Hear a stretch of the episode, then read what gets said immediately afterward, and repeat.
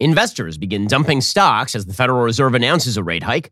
Joe Biden plans cryptocurrency regulations, and the media tries to pretend that Joe Biden's black female Supreme Court pick isn't about race or sex. I'm Ben Shapiro. This is The Ben Shapiro Show.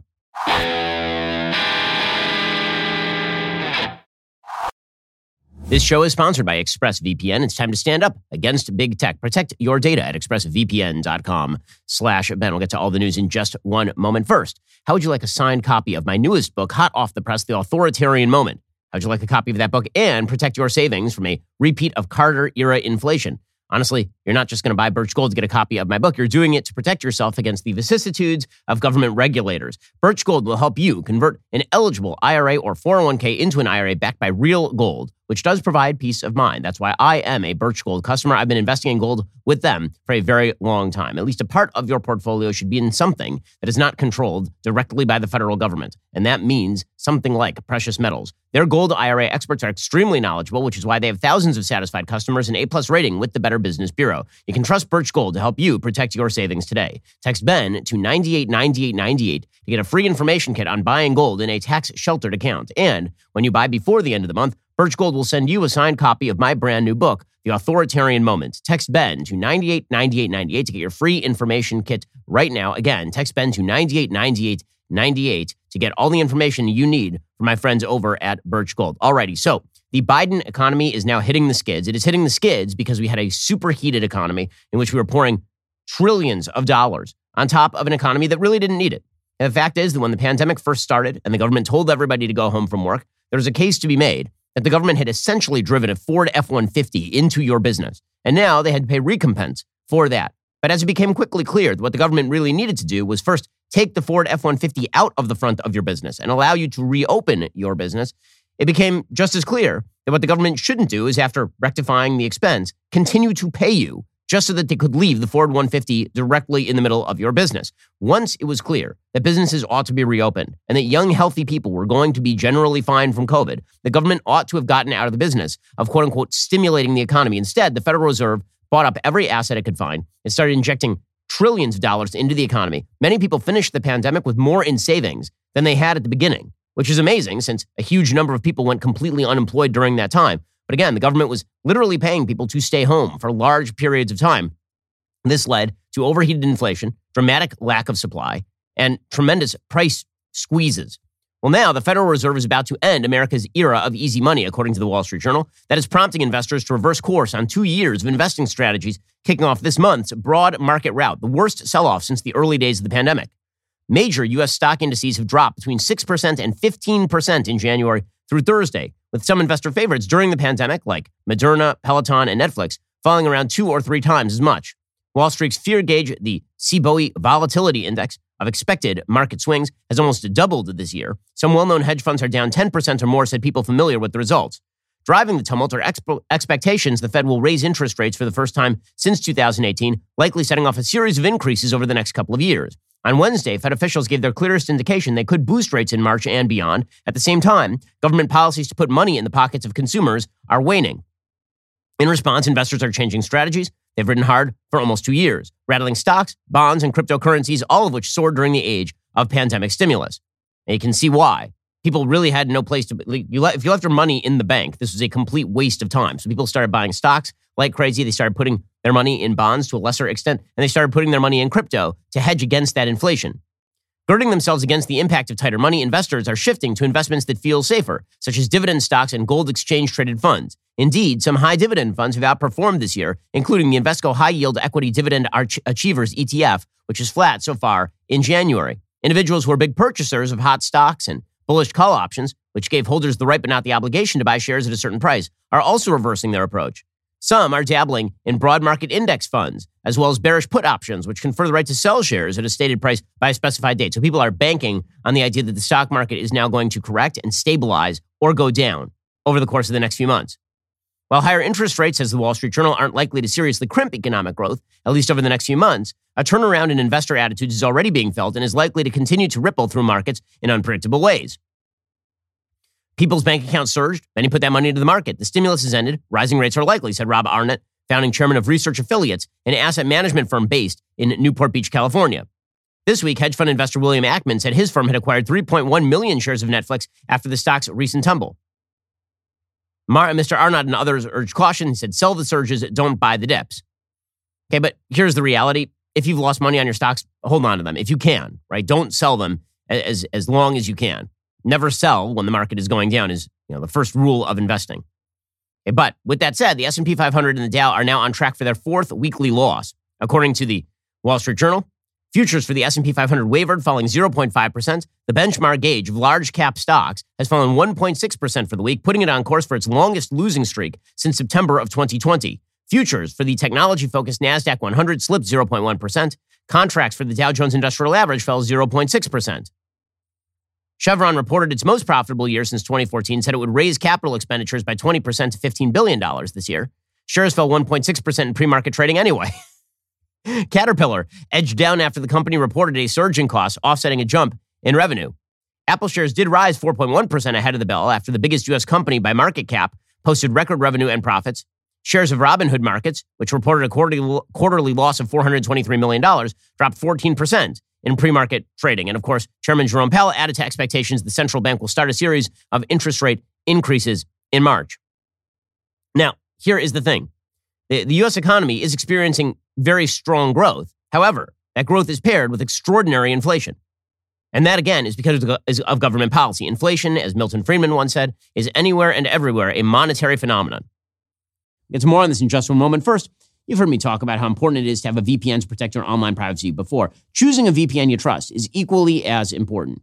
Now, I actually research the show's sponsors because I want to recommend brands I believe in. I can say with full confidence ExpressVPN is the best VPN on the market. For starters, ExpressVPN does not log your online activity. Lots of cheap or free VPNs make money by selling your data to advertisers, but ExpressVPN doesn't do that. They've even developed a technology called Trusted Server that makes their VPN servers incapable of storing any data at all. ExpressVPN also uses Lightway. That's a new VPN protocol they engineered to make user speeds faster than ever. I've tried a lot of VPNs in the past. They can sometimes slow your connection, but ExpressVPN is always blazing fast and lets me stream videos in HD quality with zero buffering. Not to mention, ExpressVPN Really, really easy to use. You don't need any technical skills to set it up. You just fire up the app, you tap one button, and now you're connected.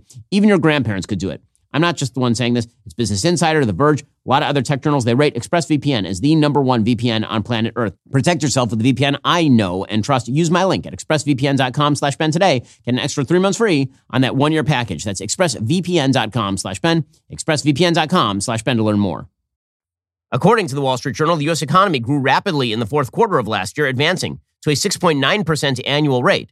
But growth has run into obstacles that could lead to more modest growth this year, say economists. So you're looking for a slowing economy this year. GDP, the broadest measures of goods and services in the fourth quarter, accelerated from the third quarter's growth of 2.3% adjusted for inflation. The gain reflected solid spending by households, much of it occurring early in the quarter. Output grew 5.5% in all of 2021 when comparing the fourth quarter to the same period a year earlier. The economy has not grown that fast since 1984. There's only one problem. Inflation has not grown this fast since 1982. So uh, all of the gains have basically been eaten up by the inflationary numbers. Andrew Hunter, chief U.S. economist at the research firm Capital Economics, says the headline 6.9% figure is probably a bit overly optimistic in terms of uh, the underlying strength of demand. We do think it's increasingly clear that the case that the economy is essentially at or rapidly approaching that capacity constrained potential level, the speed limit is lower now than it was before the pandemic. Two factors that helped drive last year's expansion the torrents of cash sent from Congress to households and the ultra low borrowing costs stoked by the Fed are fading. Households have spent down some of their stimulus money. And again, it's the underlying economic activity that matters because when you decide that the economy is basically about how the Federal Reserve is going to take in money and then gush out money, that is not about underlying economic activity. The underlying economic activity has to be based on innovation. It has to be based on people creating new services and products and selling those and competing. This is how economies grow. They don't grow just because the Federal Reserve takes in money and then breathes it back out again in a sort of reverse osmosis osmosis process with regard to the monetary supply. It happens to be the case, according again to the Wall Street Journal, that the cost of hiring new employees and retaining existing ones in the nation's tight labor market is now growing at nearly its fastest pace in a generation. That's helping to fuel inflation as employers pass labor costs to customers. At the U.S. Employment Cost Index, a quarterly measure of wages and benefits paid by employers, is expected to show that costs continue to rise at the highest rate in two decades of available records. So it could be even more, because this only goes back a couple of decades. Economists surveyed by the Wall Street Journal expect a seasonally adjusted increase of 1.2% in the fourth quarter of 2021 over the prior three months, which experienced a similar increase. The third quarter gain, when compared with the same quarter from a year earlier, rose 3.7%.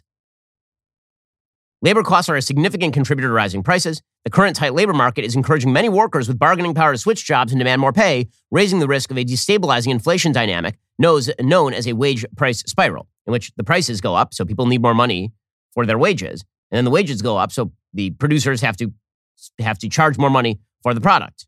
Ben Herzon, executive director at IHS Markit, says, quote, inflation has fundamentally picked up. I think it's fair to say price gains are feeding back into wage gains. There's a lot of pressure on the supply side on both commodities and labor. Investors and the Federal Reserve now consider the labor market to be at or near full employment, despite the fact that the economy has only recovered about 84% of the jobs it had before the pandemic. So 16% of the jobs we had before the pandemic are still gone. The labor force has dramatically shrunk. With the unemployment rate now below 4%, the Fed is shifting gears from providing stimulus to the economy to fighting inflation while trying to maintain the labor market recovery. Jerome Powell says we are attentive to the risks that persistent real wage growth in excess of productivity could put upward pressure on inflation. So, as the Wall Street Journal points out, none of this was necessary. We could have just had a normal economic recovery and everything would have been fine if Joe Biden and the Federal Reserve had left everything alone, but they didn't. As the Wall Street Journal editorial page points out, imagine if the Biden administration had focused primarily on the pandemic as it took power a year ago. Get the vaccines out, accelerate COVID therapies, let an economy poised to soar take off on its own. No $1.9 trillion relief bill in March, no threat of new tax increases and spending to quote unquote transform American society. Would the economy now be healthier with much less inflation, fewer shortages, and more consumer and business confidence? We'll never know, but there's a strong case for thinking so. The Bureau of Economic Analysis says the GDP expanded 5.7% in 2021, which is the fastest annual growth since the 80s. But the recovery from the pandemic was always going to take off. Politicians shut the economy down for much of 2020, then poured cash into consumer pockets to compensate, and the Federal Reserve flooded the economy with more money. A boom for the ages was poised to happen in 2021. No doubt the Biden administration would take credit. In the event, the economy in 2021 did not grow nearly as fast or in as healthy a fashion as it should have. That is clear from the details of growth in the fourth quarter. Top line growth of 6.9% was robust, accelerating from 2.3% in the third quarter. But by far, the biggest contributor to GDP 4.9 percentage points, was a buildup of inventories. This means retailers and other businesses were restocking empty shelves, not making sales.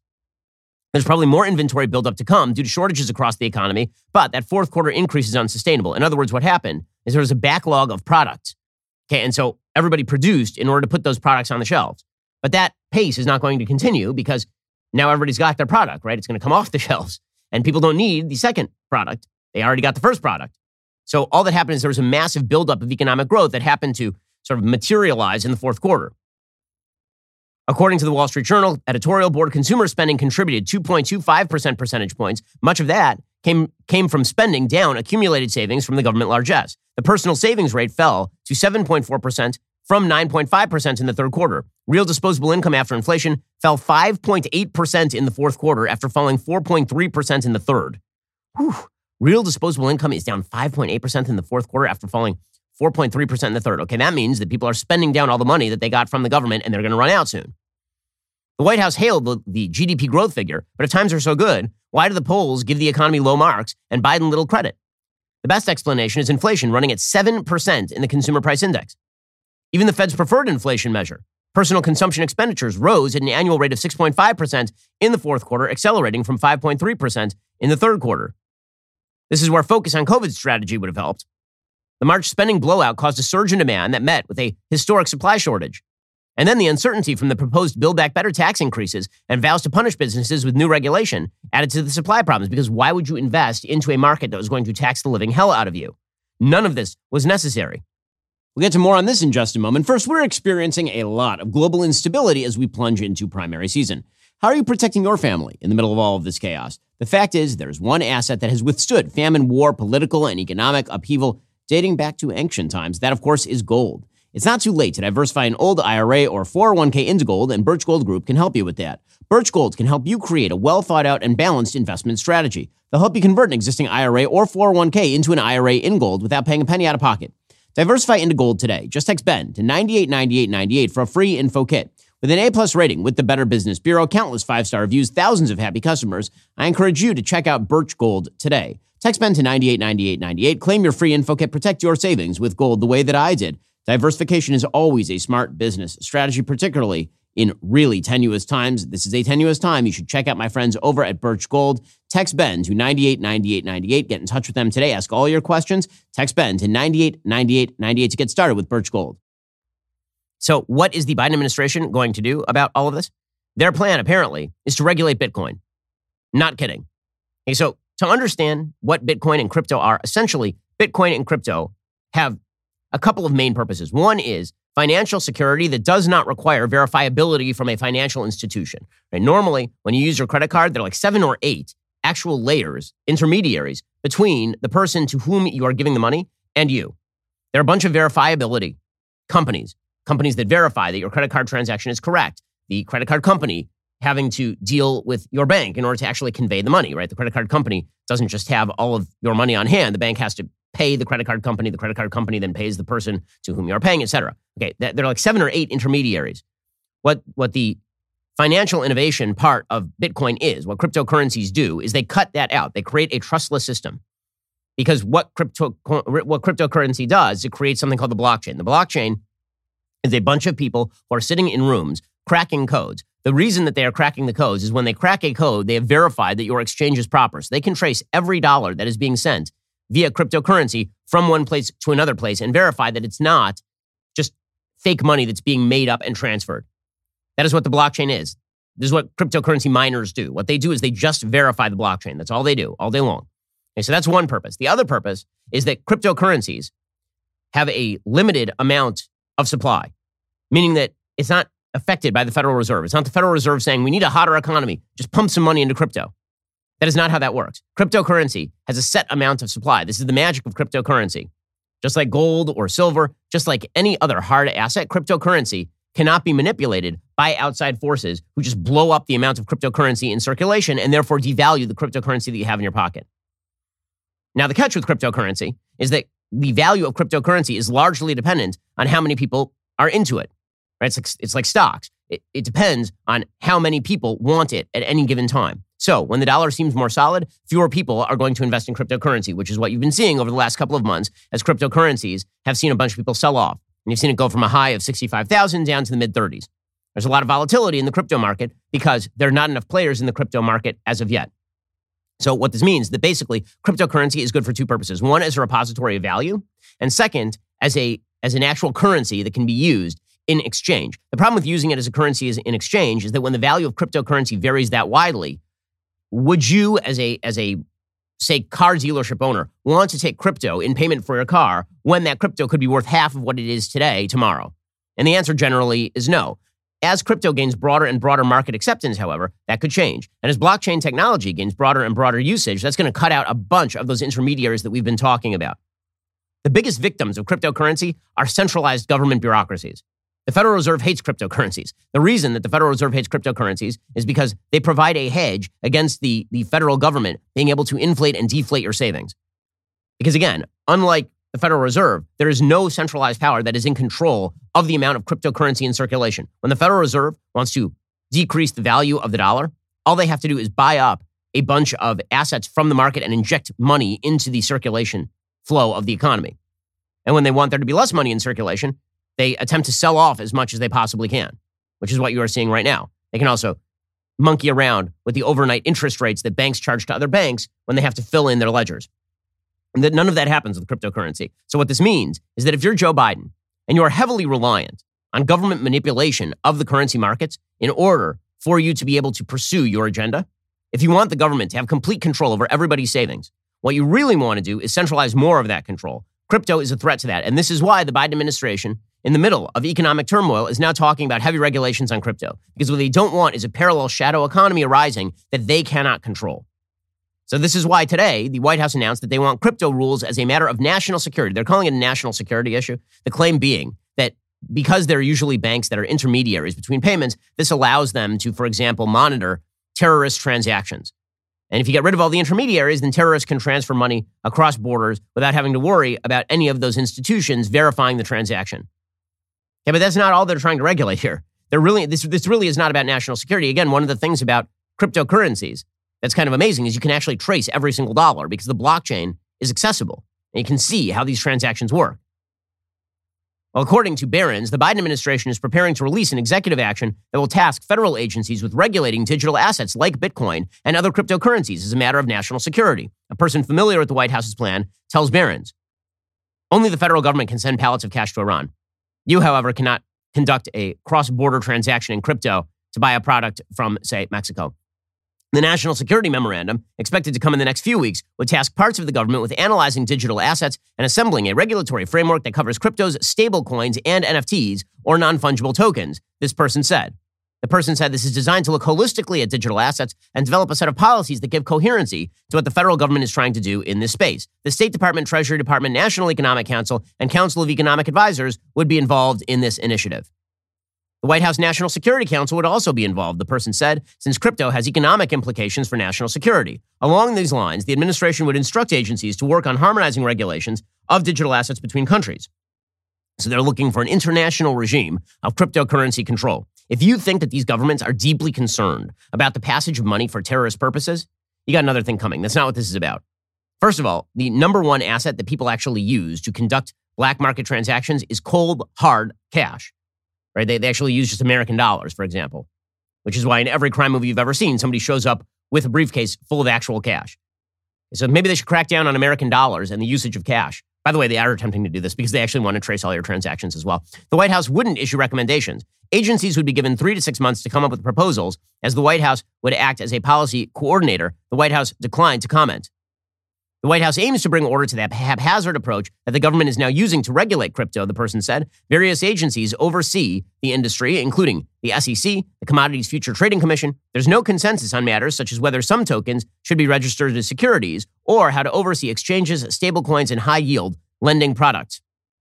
The Biden administration wants Congress to draft rules.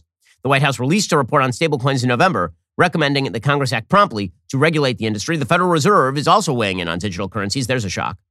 The Fed released a report on a central bank digital currency, or CBDC, earlier in January that laid out the pros and cons of digitizing the dollar. The report said the Fed could start working on the project with support from the White House and Congress. Here's the problem once the Fed digitizes the dollar, they can inflate or de- deflate the currency with literally the push of a button. They can just push a button and they can make money appear or disappear. And if you start to have the Federal Reserve acting as your banker and you're going to store your digital money with the Federal Reserve, do you really want Jerome Powell in control that directly of your assets? And you want them regulating crypto so that you are forced into the Federal Reserve currency? They get rid of, of things like Bitcoin, and instead, what they like they, they choke it off, and instead they say, if you want to be involved in a digital currency without the market transactional cost of using a credit card, then what you really need to do is you need to head on over to the Federal Reserve so they're in complete control of your savings. There's a reason they're doing this. It is always and forever about control. In just one second, we'll get to the proof of that. When Paul Krugman endorses an idea, that's how you know it's a stupid idea. We'll get to that in just one moment. First, with the ever increasing number of car makes and models, it is now impossible to stock all the parts you need in a traditional chain storefront. Why endure the often pointless or seemingly intimidating questions about the specifications of your vehicle, only to have the counterman order the parts on his computer anyway? You have computers with access to rockauto.com at home and in your pocket. Why would you choose to spend 30, 50, 100% more for the exact same auto parts at a chain store or a new car dealership? RockAuto.com is a family business serving auto parts customers online for 20 years. Head on over to RockAuto.com, shop for auto and body parts from hundreds of manufacturers. They have everything from engine control modules and brake parts to tail lamps, motor oil, even new carpet.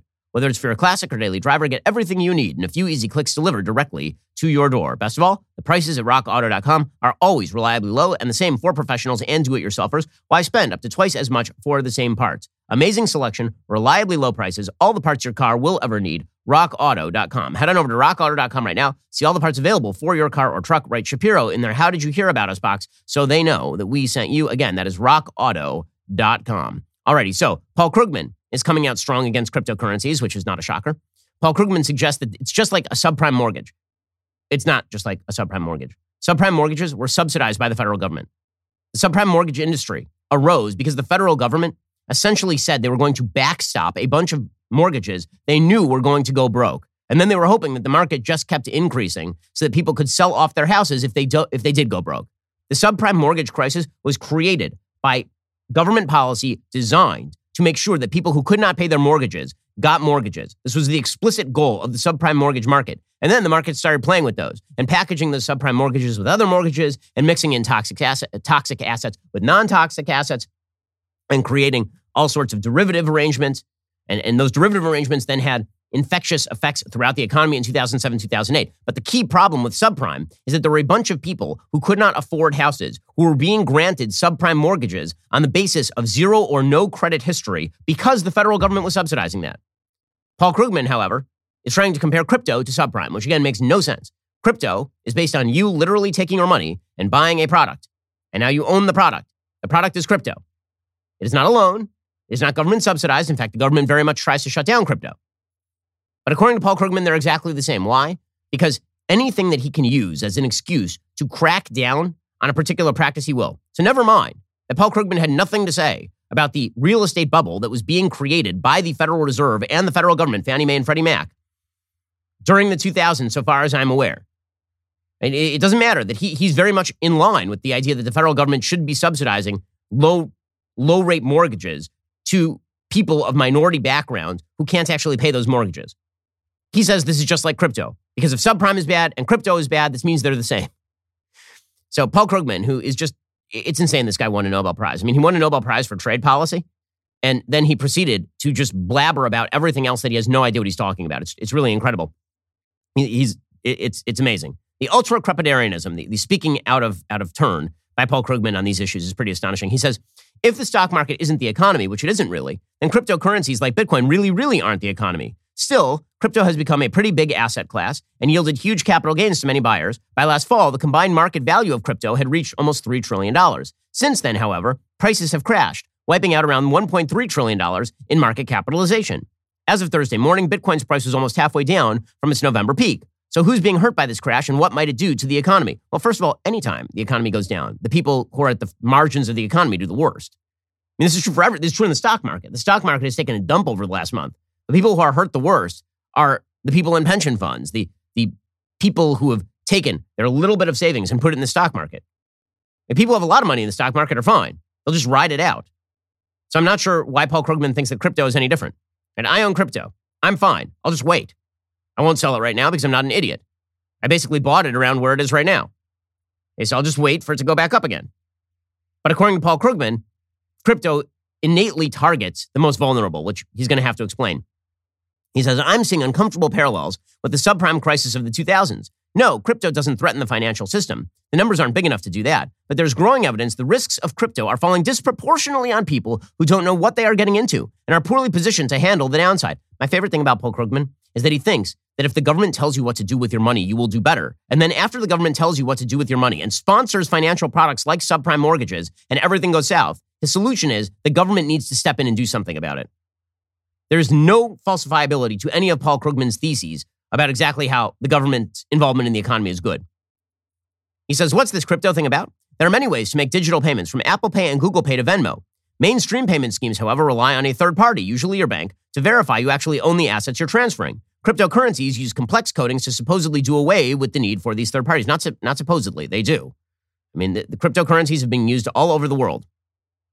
Skeptics wonder why this is necessary and argue that crypto ends up being an awkward, expensive way to do things you could have done more easily in other ways, which is why cryptocurrencies still have few legal applications 13 years after Bitcoin was introduced. Well, no, the real reason that they have few legal applications is because the government actively discourages people from investing in Bitcoin. And until Bitcoin reaches critical mass, where a huge number of people own it, it's going to be very difficult to use it as an actual asset that is tradable on, on markets. Right? There are certain countries like El Salvador, which has started using crypto as a medium of exchange. They're first into the ballgame.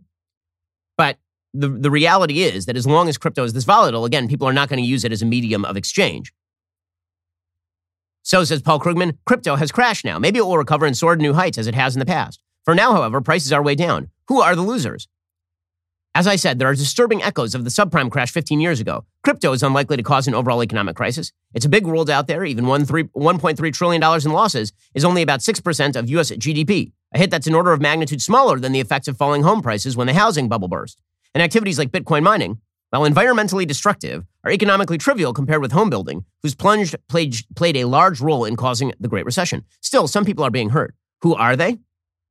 According to a survey by the research organization NORC, 44% of crypto investors are non white, 55% don't have a college degree. This matches up with anecdotal evidence that crypto investing has become remarkably popular among minority groups and the working class. You want to know why?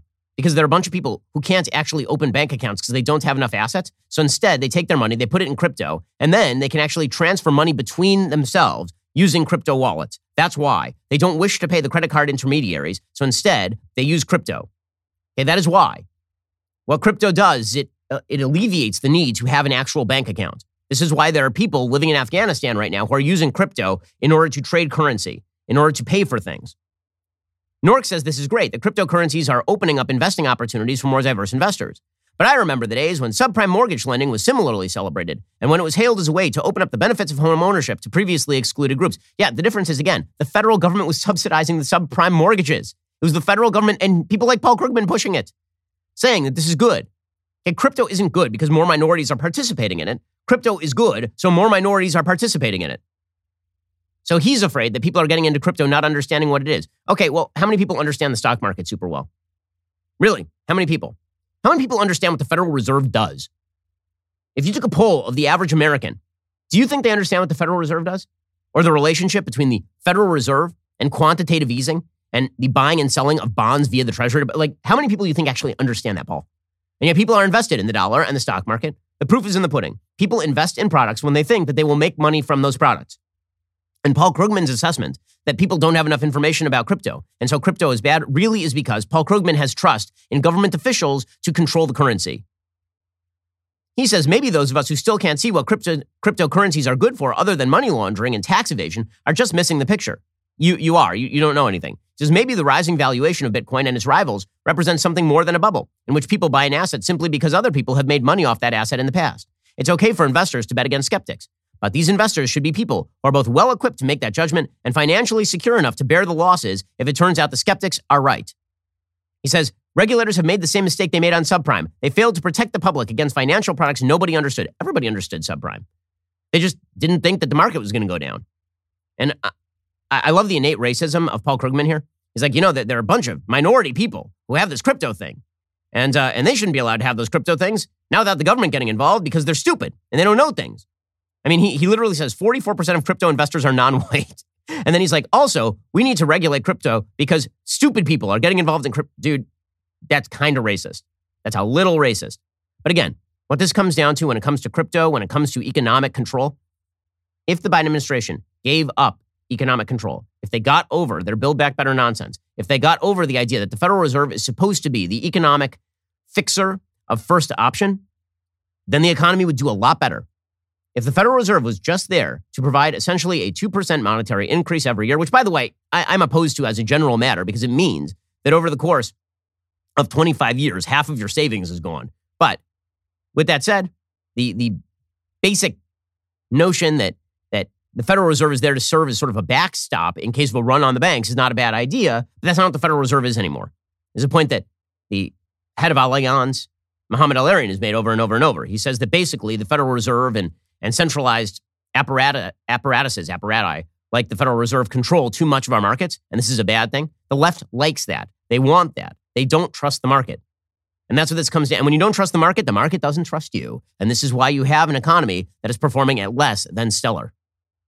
Alrighty, in just one second, we'll get to Joe Biden's Supreme Court pick because Justice Breyer did announce his retirement yesterday. Basically, they, they had one of those shepherd's crooks, and they, and Justice Breyer was just sitting there at the Supreme Court, and they went and they just kind of pulled him directly off of the Supreme Court. He went along with it because he understands the Democrats are about to be wiped out in the Senate. First, 2022 could be a big year for a lot of businesses, but some industries are projected to grow even more this year, like fitness, home improvement, pet services. Well, if you work for or own a business in one of those growing industries or a wide range of other industries, you probably need to hire ASAP. There's only one place to go. ZipRecruiter. Right now, you can try it for free at ziprecruiter.com slash dailywire. ZipRecruiter uses powerful technology to find and match the right candidates up with your job. Then it proactively presents these candidates to you. You can easily review these recommended candidates and invite your top choices to apply for your job which encourages them to apply faster. No wonder ZipRecruiter is the number one rated hiring site in the United States based on G2 ratings. ZipRecruiter's technology is so effective that four out of five employers who post on ZipRecruiter get a quality candidate within the very first day. Right now, you can try ZipRecruiter for free at this exclusive web address, ziprecruiter.com slash dailywire. That's ziprecruiter.com slash D-A-I-L-Y-W-I-R-E, ziprecruiter.com slash dailywire. ZipRecruiter is indeed the smartest way to hire in a labor market that is really, really short. You need ZipRecruiter right now, ziprecruiter.com slash dailywire to get started. Alrighty, in just one second, we'll get to Joe Biden's totally not racist, totally not affirmative action, black female pick. We'll get to that in one second first. If you didn't catch it yet, latest episode of Adam Carolla's Daily Wire exclusive comedy series, Truth Yeller, is streaming right now. It might be the best one yet. Adam takes on Hunter Biden, is joined by comedian TJ Miller, who drops some comedy gold and proves that he is the real deal. What, what does that mean? Well, head on over to dailywire.com slash watch right now to find out because we here at Daily Wire, we are producing all sorts of great new content. You need to get involved. dailywire.com slash watch right now to check out Adam Carolla's great new comedy series, Truth Yeller. If you're not a member, go to dailywire.com slash subscribe. Use code Miller for 25% off your membership and get ready for some serious laughs. Also, if there's anybody the Biden administration, mainstream media, big pharma don't want you to hear, it is the voice of Dr. Robert Malone. He was the guy who was on Joe Rogan, and you will remember that they basically banned him from social media, even though he's an American virologist, immunologist, and pioneer of mRNA vaccines. That is because of his public skepticism of the total efficacy of the COVID 19 vaccine. He went viral for that Rogan podcast. In any sane society, his background would qualify him as an expert whose opinions should at least be heard, but we are not living in a sane society. And so he is being censored, which is why our very own Candace Owens sat down for a three and a half hour interview with Dr. Malone. Does not leave any stone unturned. Together, they touch on some of the most alarming stats, questions, and trends mainstream media and big tech do not want to acknowledge. It's an incredibly important interview. It'll be available exclusively at dailywire.com this Tuesday, February 1st. If you don't already have a Daily Wire membership, join now to catch the newest episode of Candace, premiering this Tuesday, 9 p.m. Eastern, 8 p.m. Central. Also, tune in this Sunday for a brand new episode of the Sunday Special featuring my interview with First Amendment attorney Harmeet Dillon. Harmeet represented us at the Supreme Court with regard to the COVID vax mandate pushed by the Biden administration, and she fights with conservative lawfare all of the predations of the left on a daily basis. It's fascinating. It is a, it is a must listen interview. You can check it out at dailywire.com slash watch or on my YouTube channel, Ben Shapiro. You're listening to the largest, fastest growing conservative podcast and radio show in the nation.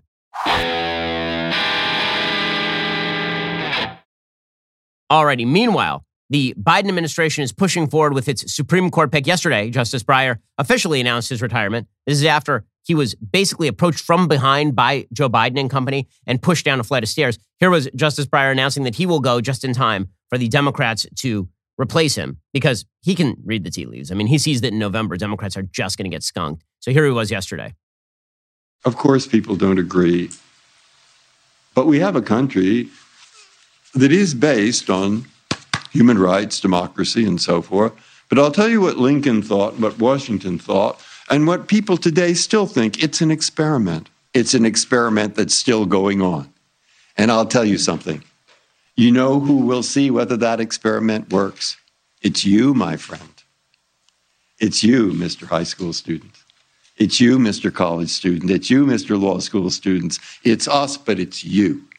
It's that next generation and the one after that. There he goes, one of the least consequential Supreme Court justices in American history. You cannot name a single decision with Justice Breyer's name on it that was of any consequence. He was just a reliable vote for the left, which is all Democrats are looking for anyway. Well, that and a black woman. So Joe Biden continued to reiterate that he will pick a black woman, which again is kind of insane. The reason it's insane is because in any other context, that would just be racist. If he said, I need a white male, that would be racist. If he said, I, I need an Asian transgender little person, that would also be sort of strange. Okay, labeling people not by their belief system about the Constitution, but by their race and sex seems kind of counterintuitive when your entire shtick is that you're supposedly an anti racist. But of course, we know that the Ibram X. Kendi anti racist folks are, are the most racist people in America today. Here is Joe Biden pushing this. The person I will nominate will be someone with extraordinary qualifications, character, experience, and integrity. And that person will be the first black woman ever nominated to the United States Supreme Court. It's long overdue, in my view. I made that commitment during the campaign for president, and I will keep that commitment. Now, I'm just going to point out right here that Joe Biden did vote against Clarence Thomas's nomination to the Supreme Court on the basis of the ridiculous Anita Hill accusations. Also, his party filibustered the woman who certainly would have been the first black woman on the Supreme Court, Janice Rogers Brown, when George W. Bush wanted to nominate her for the Ninth Circuit Court of Appeals, it was the it was the Democrats who attempted to filibuster Janice Rogers Brown. They did the same thing with Hispanic American Miguel Estrada when it came to the D.C. Circuit Court of Appeals. So all of their affirmative action nonsense to the side, the reality is that what they mean is a person who believes like we believe, but also is going to fulfill certain intersectional checkboxes so I can go back to my constituents and I can pretend that I care deeply about them. That's what this is really about. Now, the amazing thing is that the media immediately went into full spin mode. And you could see that this was going to happen because as soon as Joe Biden had said, I need a black woman, everybody on the right went, okay, that's affirmative action and a violation of basic equal protection standards. Like in employment, if I just said today, I'm only hiring a producer who is a white male, I will not look at any other candidates, this would be a violation of equal protection. It would also be a violation of the Civil Rights Act of 1964. I'm not a government actor, so it wouldn't technically be an equal protection violation. It would be a Civil Rights Act violation. Okay, but he is a government actor, which means he's violating both. It doesn't matter. The media immediately has jumped into action to suggest that Republicans are pouncing. It's just, it's all about Republicans pouncing. So you have Aaron Blake writing for the Washington Post. Here's the title The very selective effort to cast Biden's Supreme Court pick as, a, as an affirmative action hire. Wait, hold on. I don't have to cast it as that. He said it. He literally said it. I mean, I don't know. How else am I supposed to take? I need the first black woman. Am I supposed to take that any? Like, does he not need the first black woman? Right? You'll notice that at the beginning of this particular episode, I put the phrase black woman in air quotes. The reason I put that in air quotes is because that's a Joe Biden quote. Like, it is affirmative action. I don't know what else to tell you. I mean, they quote me saying it is definitionally affirmative action and race discrimination, which, of course, it is. But then Aaron Blake goes on. He says, well, you know, there have been other presidents who have done this. Yes, and it was bad when they did it. Ronald Reagan promised he would appoint a woman to the Supreme Court in the 1980 presidential campaign. And then he ended up appointing Sandra Day O'Connor, who was a joke and a terrible justice. George H.W. Bush picked Clarence Thomas, but Clarence Thomas happens to be a really, really good justice. Okay, the fact that, that we have these sort of designated seats is ridiculous. It's ridiculous on its face. It's really stupid. And meanwhile, Jen Psaki is suggesting that the GOP is obliterating their own credibility by criticizing Biden's pick. Well, no, we are, we are criticizing him for saying that he will only look at the race and sex of a person as a, as a predominant characteristic. And also, we think that you're just going to select a Democratic apparatchik who's going to do whatever you want because that's what you guys do. Again, Democrats never miss on this stuff because they just find somebody who agrees with them politically and then appoint that person to the Supreme Court knowing they don't care about the Constitution. We have not put out a list. Uh, the president made very clear he has not made a selection. Uh, and there are, if anyone is saying they plan to characterize whoever he nominates after thorough consideration with both parties as radical before they know literally anything about who she is, uh, they just obliterated their own credibility. Man, talk about obliterating your own credibility. Jen Psaki, every single, that, that should be the, the title of her autobiography, Obliterating My Credibility, Jen Psaki story. Wow. And by, by the way, speaking of obliterating your credibility, it is fairly incredible that they are now attempting to go after Ilya Shapiro. He's been a guest on this program, of course. He is uh, from Cato Institute. And now he is uh, he's about to be a lecturer at Georgetown University. What did he do wrong? He said, quote, objectively best pick for Biden is Sri Srinivasan, who is a solid progressive and very smart. Even has identity politics benefit of being the first Asian slash Indian American. But alas, doesn't fit into the latest intersectional hierarchy, so we'll get a lesser black woman. Thank heavens for small favors. The fact that he used lesser black woman, they're now saying that he's racist. What he meant is a black woman with lesser credentials, obviously. Obviously.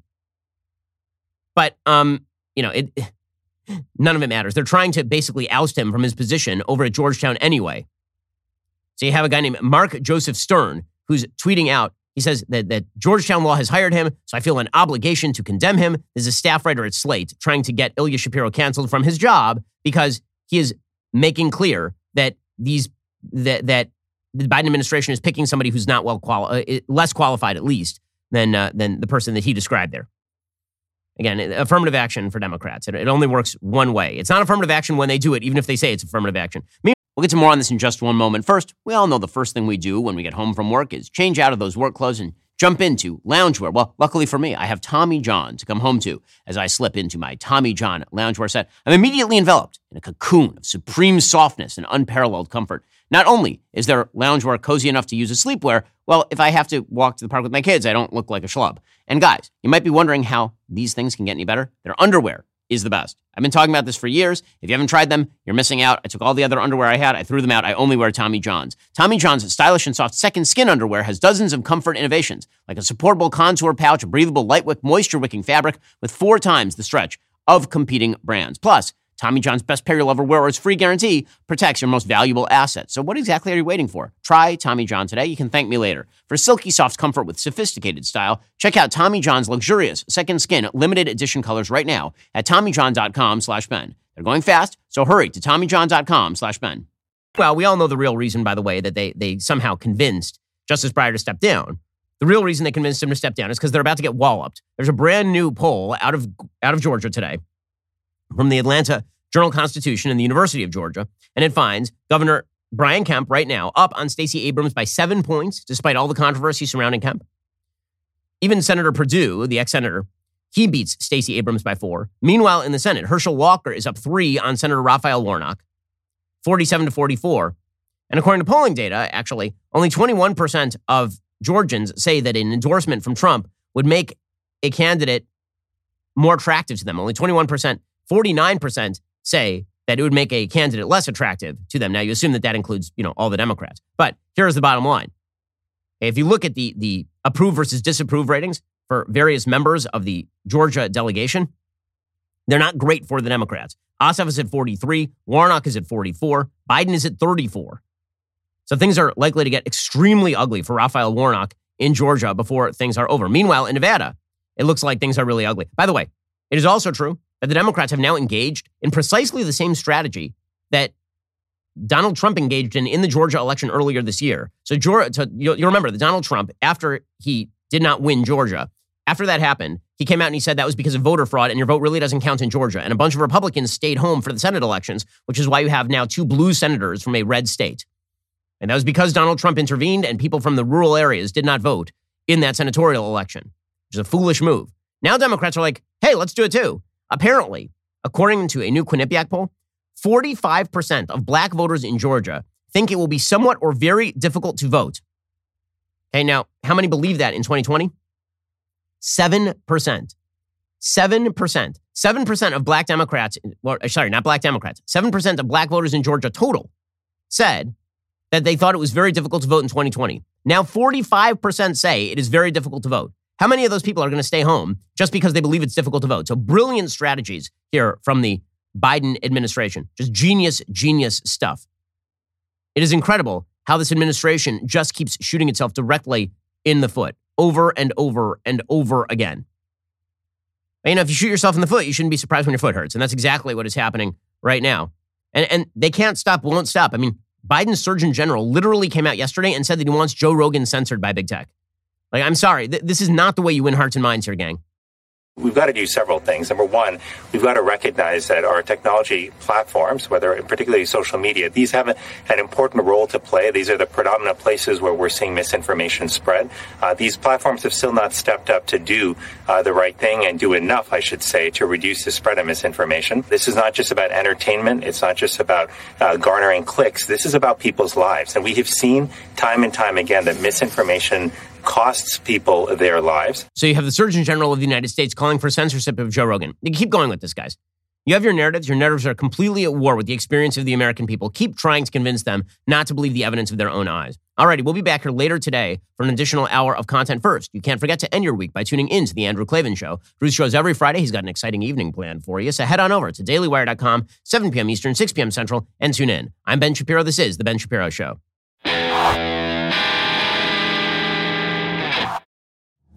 If you enjoyed this episode, don't forget to subscribe to the show. Help spread the word about The Ben Shapiro Show by giving us a five star review and sharing the show with a friend. We're available on Apple Podcasts, Spotify, YouTube, or wherever you get your podcasts. And be sure to check out some of our other Daily Wire shows. The Ben Shapiro Show is produced by Elliot Feld, executive producer Jeremy Boring. Our supervising producer is Mathis Glover, and our production manager is Pavel Wydowski. Associate producer Bradford Carrington. Editing is by Adam Sayevitz. Audio is mixed by Mike Coromina. Hair and makeup is by Fabiola Cristina. Production assistant Jessica Kranz. The Ben Shapiro Show is a Daily Wire production. Copyright Daily Wire 2022. Hey, everybody, this is Andrew Klavan, host of The Andrew Klavan Show. You know, some people are depressed because the Republic is collapsing, the end of days is approaching, and the moon's turned to blood. But on The Andrew Klavan Show, that's where the fun just gets started. So come on over to The Andrew Klavan Show and laugh your way through the fall of the Republic with me, Andrew Klavan. We'll get to more on this in just one second first. Pure Talk believes in American values, and that free should mean, you know, like free. So when you switch to Pure Talk today, you'll get a free Samsung 5G smartphone. There's no four line requirement, no activation fee, just a free Samsung that's built to last with a rugged screen, quick charging battery, and top tier data security. Qualifying plans start at just 35 bucks a month for unlimited talk, text, 15 gigs of data, and a mobile hotspot. Pure Talk gives you phenomenal coverage on America's most dependable 5G network. It's the same coverage you know and love, but for half the price of the other guys. The average family saves almost $1,000 a year. So, I challenge you to choose a company that actually doesn't hate your guts and shares your values. Let PureTalk's expert U.S. customer service team help you make the switch today. Go to puretalk.com slash Shapiro to claim your eligibility for your free brand new Samsung 5G smartphone and start saving on wireless today. Again, go to puretalk.com slash Shapiro to switch to my cell phone company. I've been using them for years. They're fantastic. You'll love them as well. Go to puretalk.com slash Shapiro and claim your eligibility on that free brand new Samsung 5G smartphone. Start saving.